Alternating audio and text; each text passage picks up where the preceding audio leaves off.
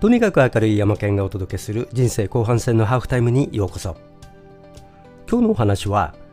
パソコンと人の脳はよく似ているというお話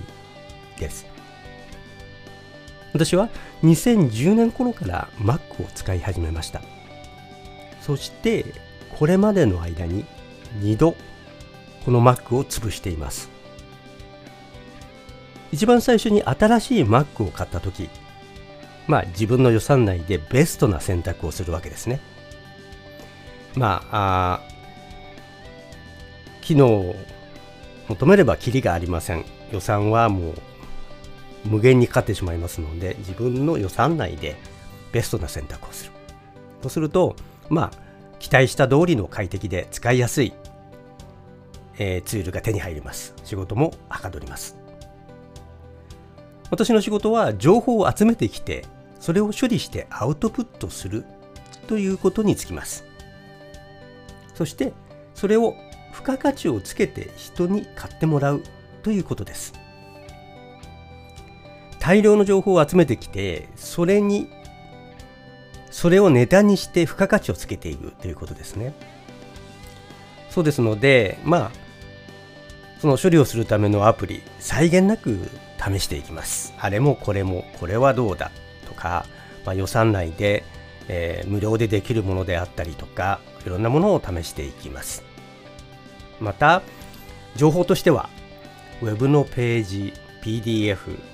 動画を閲覧したりあるいは高い値段を払ってオンラインコースで学習をしたりもします。とにかくたくさんの情報を集めてきますのでファイルが散乱し始めます。また動画これダウンロードしてくれば巨大なデータなのでディスク容量いっぱいまで溜め込んでいくことになります。そして問題は何を削除するのかしなければいけないのか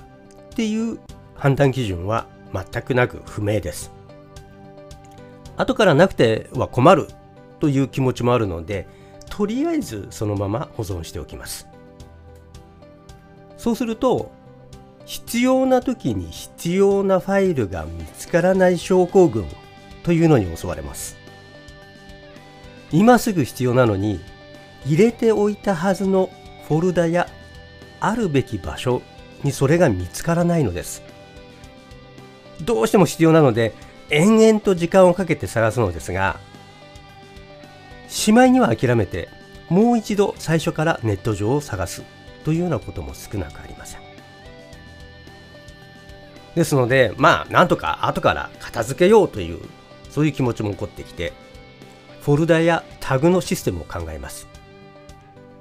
これまでに少なくとも数回フォルダに番号をつけたり名前を工夫したり何段階かに階層化したりしてきました。最初はうまくいくのですがでも時間が経つとそれがだんだんと窮屈になり遅かれ早かれ破綻します。気がつくとデスクトップはアイコンで溢れ出しています。しまいにはアイコンの下にアイコンが表示されるような状態です。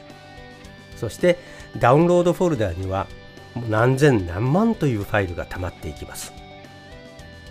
その中には何ギガというアプリのインストールファイルやほんの一時使ったファイルあるいは何でダウンロードしたのかその理由さえわからないようなファイルが永遠と並んでいきます。また Gmail のインボックス最近は4つのタブに分かれましたけれどもどのタブをクリックしてもその中には何千何万という未読のメールで溢れ返っています。一年発起してこれを整理しようとするのですが週末を潰して何時間も何時間も開封削除アーカイブということを繰り返すことになります。そして私は読書が大好きです。本をたくさん読みますけれど以前は買ってきた本が本棚から溢れ段ボールや床の上に山積みとなっていました。その多くは全くの未読開いてもいないものというものも少なからずいや多かったと言えるかもしれません。これまでに7冊の Kindle 本を出版してきています。最近これに1冊加えようとして、えネタを集めてくることになりました。何百何千というウェブページや PDF ファイルが集まってきたのですがとうとういわゆるホワイトアウトのような状態になってしまいました。ホワイトアウトというのは例えば北海道の吹雪の時車を運転していてもう外が真っ白になってどこが道路なのかどこが森なのかどこが道路の脇の溝なのかガードレールさえ見えない。そういうような状態で全く身動きが取れなくなってしまう。後に行くこともあ先に進むこともできない。もうそのままあ吹雪の中で凍え死んでしまうような。車の燃料も尽きてとかそういったような状態あるいはその何ですか、えー、外のエグゾーストパイプマフラーに雪が入ってきてもうあの中エンジンが止まってしまうとかあそういったような状況っていうのは起こりますよね。そんなホワイトアウトのような状態になってしまいました。どこに何があるかわからない。全く身動きが取れない状態です。ある精神科医はこれを情報型症候群と呼んでいます。うつ状態のようになって書く意欲もモチベーションも下がって何もしたくなってしまいます。そんな自分がいました。情報やデジタルファイルを後片付けするということ。整理整頓ができていないということです。私たちは子供の頃には親に子供部屋が散らかっているときつく叱られて泣く泣く後片付けをした記憶があります。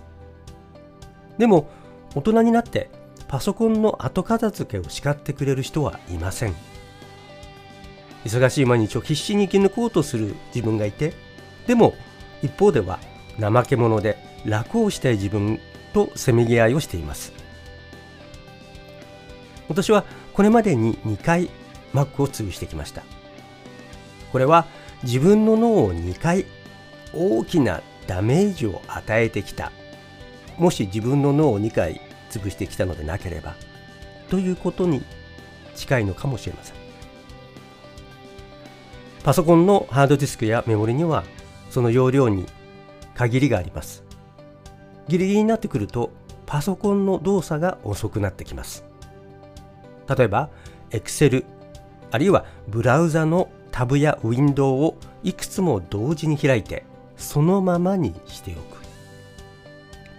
パソコンはだんだん熱くなりパソコンのファンはうんうんとうなりっぱなしです。そうすると例えば Zoom の会議中に突然パソコンがフリーズしてしまう。こんなことも起こり始めます。そしてそれをそのまま継続していれば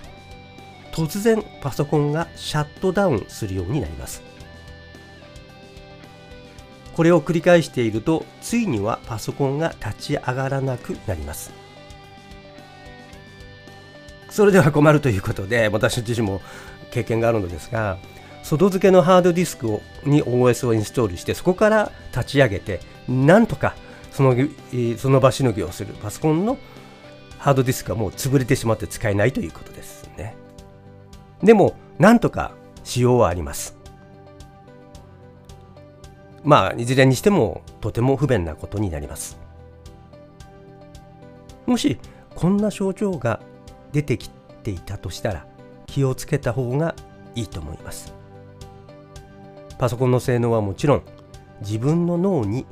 負担をかけていることになっているからです。いつも短時間できちんと後片付けをして快適にパソコンを購入した直後のような状態でそんな性能で仕事ができるようにしておく。そんな情報の後片付けの魔法が今求められているのではないでしょうか。とにかく明るい山県がお届けした人生後半戦のハーフタイム。次回の配信もお楽しみに。